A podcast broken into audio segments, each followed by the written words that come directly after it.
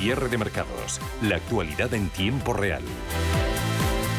14 minutos pasan en directo de las 5 de la tarde. Tenemos análisis de mercados hoy con la compañía de Alfonso Batallán, lista de renta 4. Alfonso, muy buenas tardes y bienvenido. Hola, buenas tardes. Lo primero de todo, sentimiento de mercado. Estamos viendo tono bastante positivo en los índices americanos, algo menos en los europeos que se están desinflando conforme avanza la sesión. Tampoco está siendo una sesión, en cualquier caso, desde el principio especialmente brillante para las bolsas del viejo continente. Sí, vemos un cierto sentimiento positivo en Estados Unidos, aunque nosotros desde Renta 4 Banco estimamos que los mercados seguirán con una enorme volatilidad esperando pues que las medidas tomadas por los bancos centrales empiecen a frenar la inflación y reducir esos riesgos de una recesión mucho más profunda. En cualquier caso, vemos que la inflación en Europa es más una inflación de oferta, que este tipo de inflación es más difícilmente controlable vía subida de tipos, por lo que habrá que confiar que las subidas sirvan al menos para contener las expectativas de inflación y no generar un efecto de segunda ola. Alfonso, eh, estábamos hablando pues de todos esos elementos, contexto de desaceleración de la economía, pero buenas señales en datos como el ZEW, moderación de precios en Estados Unidos, inflación parece que en descenso tanto en Europa como, como en el país norteamericano. Empezamos a ver la luz al final del túnel, aunque sea con mucha prudencia, como tú decías. Sí, pues eh, nosotros pensamos que todavía no estamos cerca de ver la luz al final del túnel, eh, aunque sí que es cierto que los datos de ZW, eh, sobre todo los europeos, han mostrado una cierta mejoría y también los alemanes, pero siguen estando en niveles muy bajos, cercanos a los mínimos del COVID-19. Y en cuanto a la inflación, sí que es cierto que estamos viendo una cierta relajación en las presiones inflacionistas, muy alejados los datos de inflación de los picos registrados en, meses anteriores, pero aún así estamos en un entorno de inflaciones altas de un 6-7%, todavía no sabemos cuál es el impacto del coste energético que va a tener sobre la economía y eh, los datos adelantados de, ciclo pues eh, siguen dándonos muchísimas dudas de lo que puede lo que puede venir. Si es una recesión corta larga no sabemos en realidad cuál cuál será su duración Hemos hablado del comportamiento de la renta variable, pero también es importante fijarse en la renta fija. Ha sido protagonista en los últimos meses. Los intereses en los bonos parece que se relajan. Y te quería preguntar si resta al final del año con menos volatilidad en la renta fija o si también nos queda todavía un poquito de camino de turbulencias.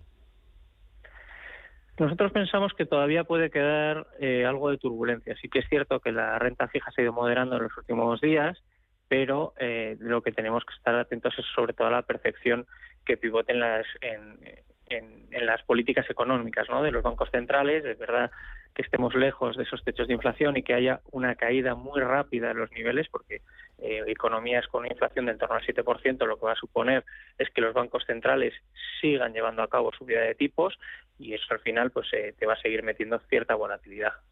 Sí, porque hablando de bancos centrales, es verdad que los mensajes que está lanzando la Reserva Federal hablan de que la subida de tipos se va a moderar, pero va a seguir habiendo subida de tipos. Y en el caso del Banco Central Europeo, como además va por detrás, pues efectivamente nos esperan meses y meses de subida de, mm, tipos. Parece que nos queremos agarrar eh, lo más posible a las buenas noticias, a la moderación de subida de tipos, pero la va a seguir habiendo, al menos en el tiempo.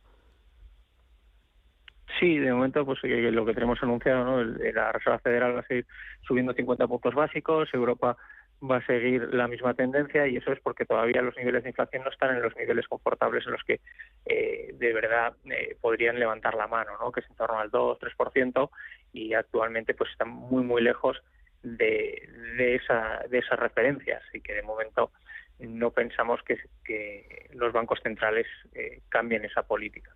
Alfonso, temporada de resultados está a punto de terminar. ¿Cómo la estáis viendo? Pues ha habido más sorpresas positivas que negativas, sobre todo eh, hay que resaltar, por ejemplo, los resultados del sector turístico, con cifras muy positivas en IAG, Meliá, Amadeus y AENA, que además los resultados han sido francamente buenos, llegando a niveles eh, prepandemia. Otra de las compañías de que que resaltar positivamente ha sido CIA y Gestam, ¿no? que hemos visto una recuperación importante de los volúmenes y luego tenemos eh, un sector que lo ahora mismo lo está haciendo muy bien, que es el sector petroquímico, donde eh, hay sorpresas muy positivas por el lado de Tubacex con resultados muy buenos que confirman la recuperación con unas perspectivas muy buenas. Y además tienes a Repsol con los resultados francamente interesantes, con una nueva recompra de acciones de 36 millones de acciones, que durante este año, con unos resultados que van a ser récord, se han centrado en tener un balance cada vez más y más sólido de cara a afrontar la transformación y la transición que está llevando a cabo la compañía en un entorno de elevada incertidumbre. Y por último, son los elevados precios de las materias primas que están sosteniendo este entorno dulce para las dos compañías, ¿no? con unos márgenes de refino eh, que se han vuelto a disparar a niveles por encima de los 20 dólares barril. Esto podría darnos a que eh, estas compañías puedan presentar resultados mejor de lo esperado por el consenso de analistas de cara a final de año. ¿Cuáles son las empresas del IBEX mejor valoradas ahora mismo por los analistas de Renta 4? Pues eh, por nuestra parte, eh, una de las compañías que damos un potencial del 114% es Celnex. Eh, seguimos muy positivos en lo que es a largo plazo, aunque consideramos que en el corto en el corto plazo es previsible que siga afectado por el contexto macroeconómico, principalmente la subida de tipos, ya que es una compañía que está altamente apalancada. Por otro lado, tenemos Grifols con un potencial del 80%.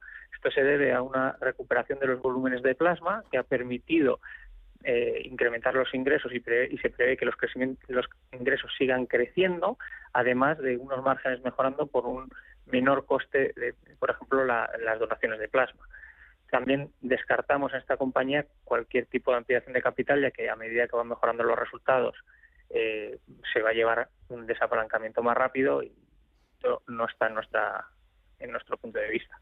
Y otras dos que damos un potencial más o menos parecido, pues son Acerinox y el Banco Santander, que en este contexto actual pues pensamos que son dos, dos activos muy atractivos a tener en cartera. Alfonso, ¿y cambios en las carteras de renta 4 que hayáis llevado a cabo en los últimos tiempos o que tengáis pensado llevar a cabo de cara a la recta final del año? Sí, pues eh, Hicimos la semana pasada un cambio que cambiamos, rotamos dentro del sector financiero, pasamos de tener en la cartera cinco grandes Bank Intra BVA por un tema de control de riesgo y preferimos estar en entidades más globales que locales y la cartera cinco grandes con una composición eh, que es BVA, Inditex, Logista, Repsol y Telefónica y en la parte de dividendo destacar que eh, tenemos Inditex, Logista, Telefónica, Repsol, Viscofan, Bank Inter, Prosegur y BVA. Estamos un poco diversificados y y estamos cómodos en una posición un poco más defensiva. Pues Alfonso Batalla, analista de Renta 4 Banco, gracias por comentar la actualidad de los mercados con nosotros, esos cambios en vuestras carteras. Te mando un saludo y nos escuchamos pronto. Gracias. Vale, muchas gracias.